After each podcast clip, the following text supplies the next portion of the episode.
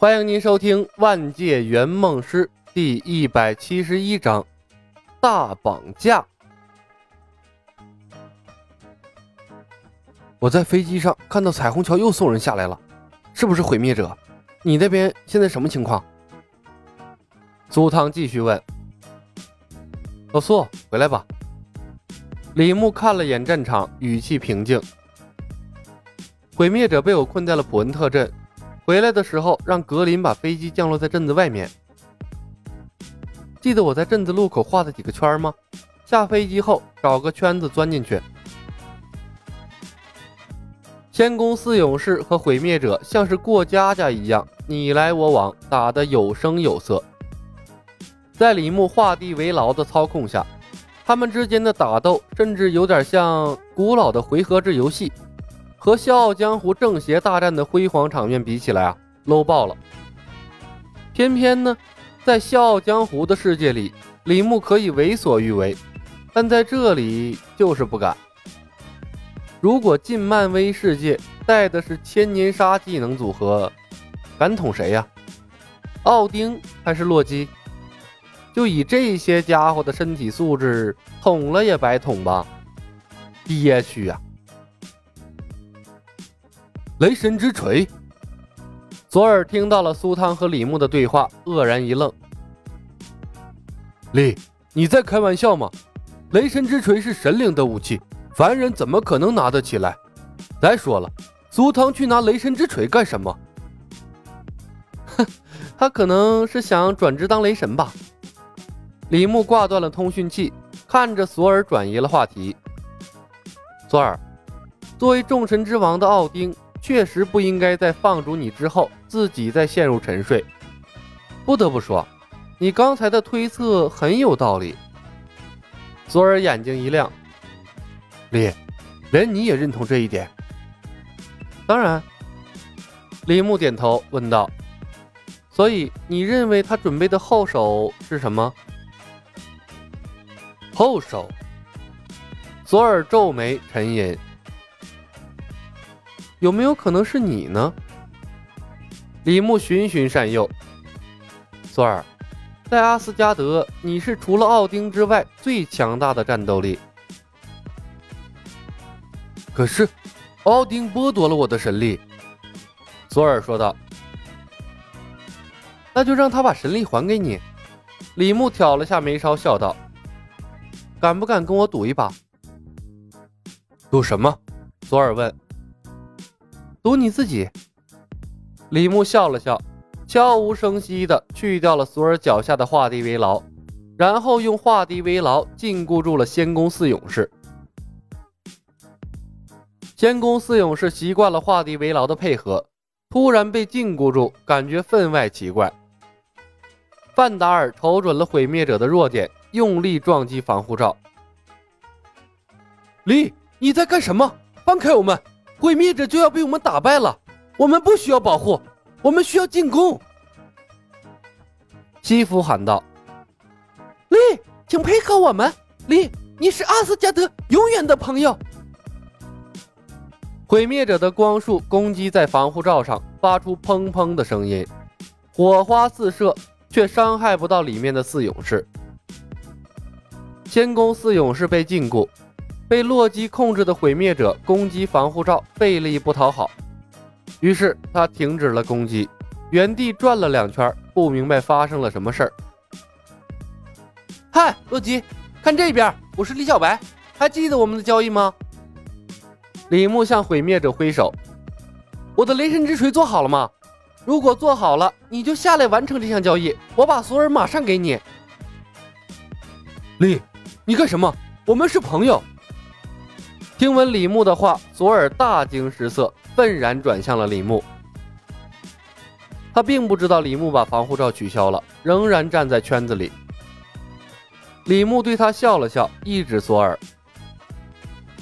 洛基，为了表达我的诚意，我已经放开了对索尔的保护，你可以试着攻击他一下。”轰的一声，一团粗壮的光束毫不客气地轰击了过来。立，索尔狼狈的逃开。毁灭者的光束有意无意地擦过了李牧的防护罩，被画地为牢挡了下来，一阵的火花四射。对于洛基的试探行为，李牧不以为意。你杀不死我的，洛基。毁灭者在李牧的面前停留了片刻，调转了脑袋，轰的一声，又是一道光束轰向了索尔。光束攻击下。索尔连跑带跳，十分的狼狈。肌夫拼命的用长剑劈砍防护罩，怒吼道：“利，你这个该死的混蛋，放开我们！你不能这样做，索尔会死的。”索尔躲避着毁灭者的追打，绕了个圈子，来到了李牧的面前，气喘吁吁的说道：“利，我我知道你想要什么了，保护我。”雷雷神之锤，我可以可以交易给你。”李牧笑道，“此话当真？”索尔举起了手，“千千真万确，我可以发誓。”砰的一声，毁灭者的光束袭来，李牧适时启动了化敌为牢，替索尔挡住了攻击。索尔瘫坐在了圈子里，大口的喘息，无奈的说道：“李，你你做了，你做了正确的选择。”嗡嗡嗡的声音传来，李牧抬头看向了天空，苏汤乘坐的直升机缓缓降落。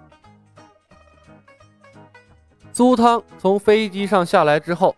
却没有听他的话进入普恩特镇外面的圈子，而是向着镇子里跑了过来。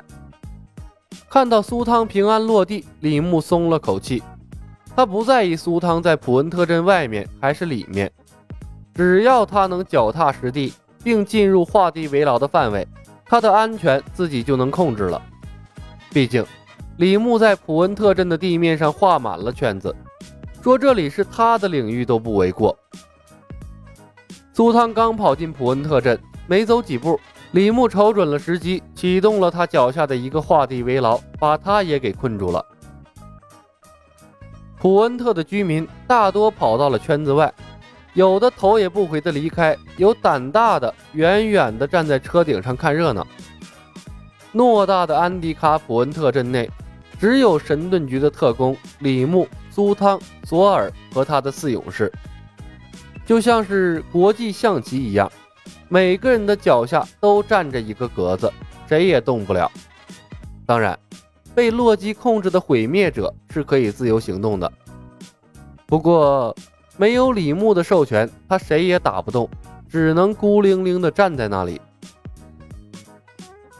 一时间，气氛颇有些尴尬。李牧清了清嗓子，对着天空喊道：“奥丁，你怎么看？我知道你能听得到，也能看到。也许你比他们兄弟两个更适合跟我做这笔交易。”索尔愣住了，远在阿斯加德的洛基也愣住了。李牧指了指苏汤，继续说道：“看到那边的苏汤了吗？奥丁，那个年轻人拥有优秀的品质。”足以驾驭雷神之锤。众神之王怜惜这样的年轻人，主动把雷神之锤赠予他，让他成为众人敬仰的英雄。传出去，又会为九大神域增加一个美丽的传说，何乐而不为呢？索尔从兜里掏出了李牧送给他的 MP 三，一脸的不敢置信，颤声问：“李，你，你真的为了雷神之锤出卖我吗？”这这让我感到非常的心痛。沙沙沙，通讯器里苏汤的声音响起：“小白，剧情已经回到正轨，我们我们毕竟不属于这里。”苏汤，你丫闭嘴！没有拿到雷神之锤之前，不要再让我从你嘴里听到类似的话，否则我立刻带你回归。但索尔和仙宫四勇士将永远被困在这里，再无出头之日。整个阿斯加德的命运就因为你改变。李牧没好气地打断了苏汤：“他最讨厌在任务即将完成的时候拖后腿的客户了。当然，这句威胁的话不仅仅是说给苏汤听的，也是说给奥丁听的。得让奥丁知道啊，他的亲儿子已经成了人质，需要他用雷神之锤来赎人。这是对他不守信用的惩罚。毕竟，按照奥丁对锤子的定义，苏汤此刻的品质那是足够拿起锤子的。他拿不起来，那就只能是奥丁搞的鬼。本集已经播讲完毕，感谢您的收听。喜欢的朋友们，点点关注，点点订阅呗，谢谢了。